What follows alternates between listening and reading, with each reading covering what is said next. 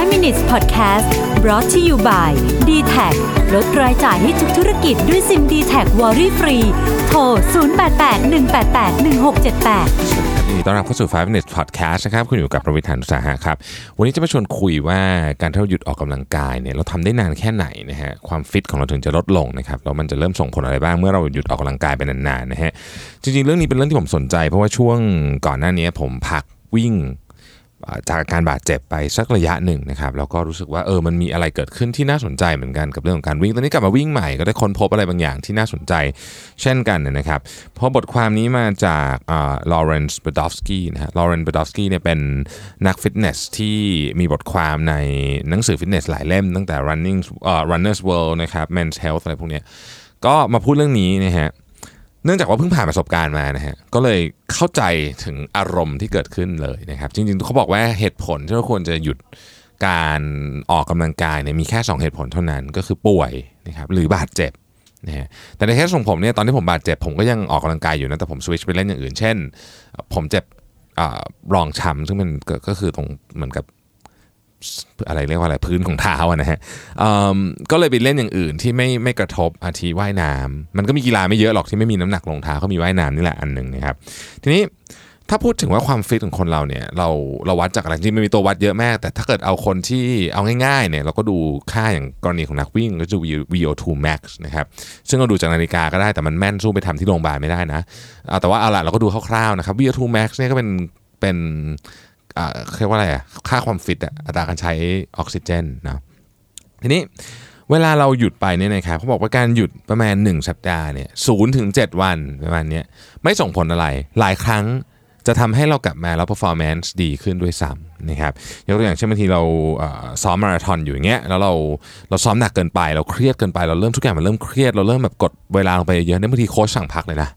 บอกว่าหยุดก่อนนะหยุดอาทิตย์หนึ่งกลับมาอีกทีหนึ่งวิ่งดีกว่าเดิมนะฮะหรือหลายครั้งเนี่ยผมเคยคุยกับอ่านิ้วกลมนะฮะช่วงที่เราวิ่งกันหนักๆนะฮะที่พยายามจะเก็บเก็บกิโลในหนึ่งเดือนเนี่ยคือไม่พักพักน้อยมากเนี่ยนะฮะการวิ่งมันแย่ลง แต่พอหยุดไปสักพักหนึ่งสักสองสามวันเนี่ย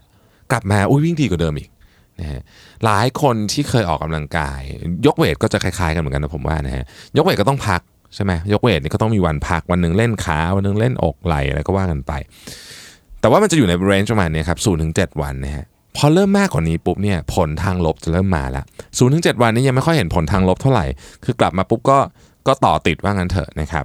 แต่ว่าพอเริ่มผ่านจุดนี้ไปแล้วเนี่ยนะฮะผลการศึกษาซึ่งเขาอ้างอิง research จาก Center of Health and Human Performance นะครับก็เป็นศูนย์ศึกษาเรื่องเกี่ยวเกี่ยวกับกับเรื่องนี้โดยเฉพาะเนี่ย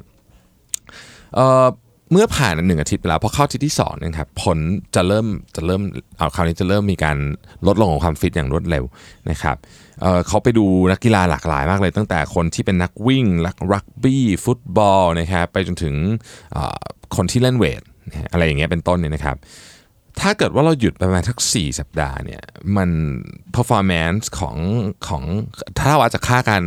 การสูบฉีดเลือดเนี่ยจะลดลงไปถึง 3.6%ซึ่งเยอะมากนะครับ ฟังดูเหมือนไม่เยอะแต่จริงๆแล้วเยอะมากนะฮะดังนั้นเนี่ยพูดง่ายๆคือถ้าเกิดคุณหยุดวิ่งไปสัก 2 สัปดาห์เนี่ยนะครับความฟิตของคุณจะลดลงอย่างเห็นได้ชัด แล้วถ้าเกิดคุณหยุดวิ่งไปหนึ่งเดือนเนี่ยเกือบเกือบๆนะต้องใช้คำว่าเกือบเกือบๆเหมือนจะกลับมาเริ่มใหม่เลยทีเดียวนะฮะดังนั้นเนี่ยเขาจึงบอกว่า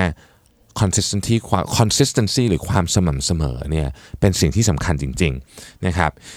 มันมีอยู่ 2 ประเด็น ประเด็นเรื่องความสม่ำเสมอเนี่ยคือถ้าเกิดว่าคุณออกกำลังกายสม่ำเสมอมาตลอดหลาย ๆ ปีนะครับคุณจะหยุดไป2อสาอาทิตย์เนี่ยผลมันจะยังไม่เยอะ เท่ากับคนที่เพิ่งมาออกกำลังกาย แล้วก็หยุดมาออกกำลังกายแล้วก็หยุดแบบเนี้ยอันเนี้ยความฟิตจะลดลงไปเยอะ เพราะความฟิตลดลงปัญหาคือว่าคุณจะกลับมาออกกำลังกายแล้วคุณจะไม่สนุกฮะการวิ่งนี่ชัดเลยสมมติคุณวิ่งอยู่เพจ5นะครับ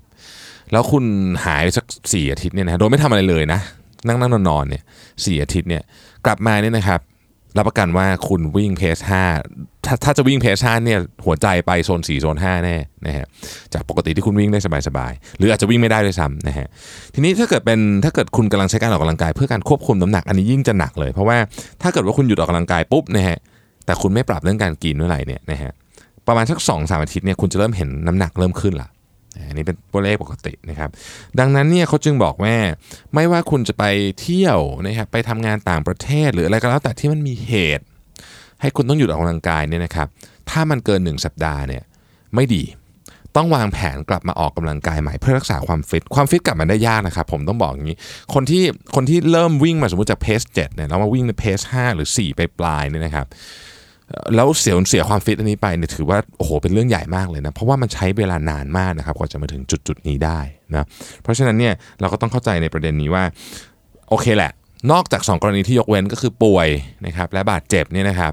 ที่เหลือเนี่ยคุณควรจะวางแผนว่าคุณจะอยู่ที่ไหนก็ตามคุณจะเดินทางไปทำงานต่างประเทศ คุณจะเดินทางไปเที่ยว ต้องหาเวลาออกกำลังกายให้ได้ ในนี้เขาเขียนว่า